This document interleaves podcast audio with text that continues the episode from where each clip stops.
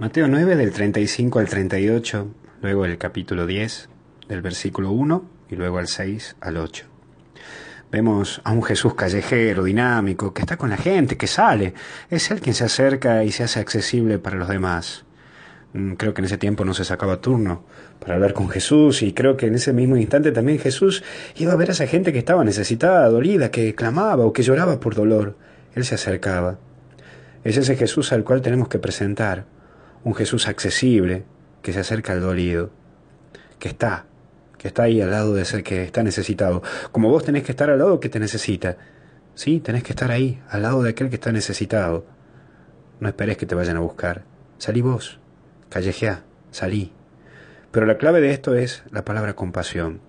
Padecer con el otro, padecer por el otro y padecer junto al otro. Es fácil dar indicaciones, pero ¿te acercas a embarrarte vos con él o con ella que estaba hoy necesitado? Y hoy estamos viviendo en un mundo donde reina la indiferencia. En algunos lugares ni siquiera se conoce al vecino.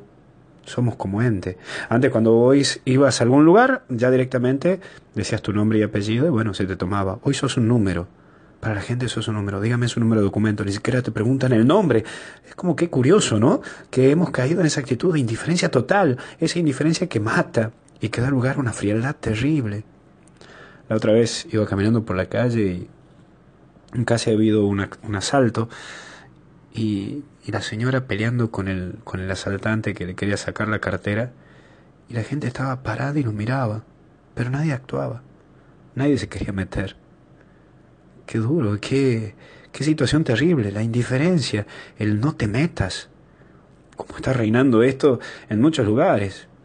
Y algunos cayeron en una enfermedad más terrible, que llega a alegrarse por la desgracia del otro. Le encanta que al otro le vaya mal. Hay gente que le gusta que al otro le vaya mal.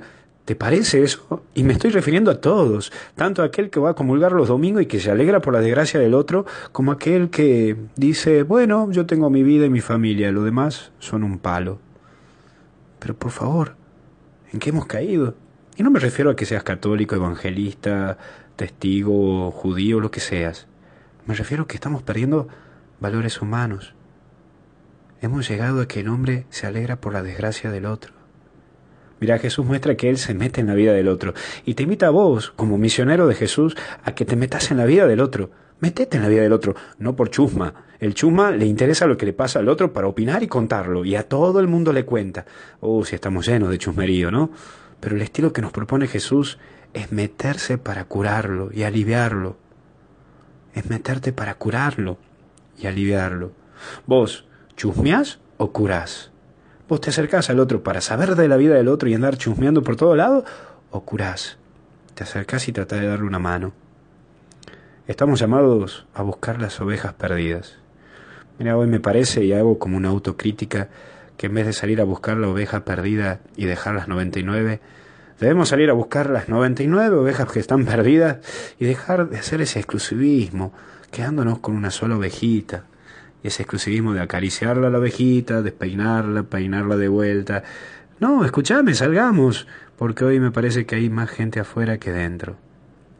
No seamos cristianos cómodos. Recuerda que estamos en el mundo para, para evangelizar, para mostrar la alegría del Evangelio.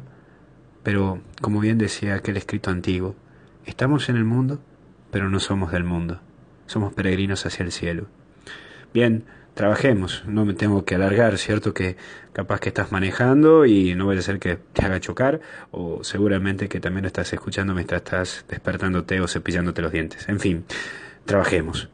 Hay muchas caras tristes y corazones resentidos. Viste que hay corazones resentidos y que te larga toda esa amargura.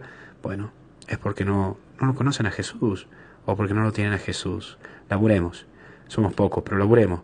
Laburemos para mostrar que hay una esperanza, que se puede salir, que se puede seguir adelante, que la vida es hermosa, que la vida es una sola, que se puede cambiar más allá del pecado cometido. Arrepentirte y a seguir. Hay que levantarse. Dios te necesita. Salgamos a mostrar a Jesús. Una iglesia metida para curar al otro y no una iglesia para chusmear al otro. Salgamos a curar. Que Dios te bendiga y que pases un hermoso sábado. En el nombre del Padre, del Hijo y del Espíritu Santo. Cuídate.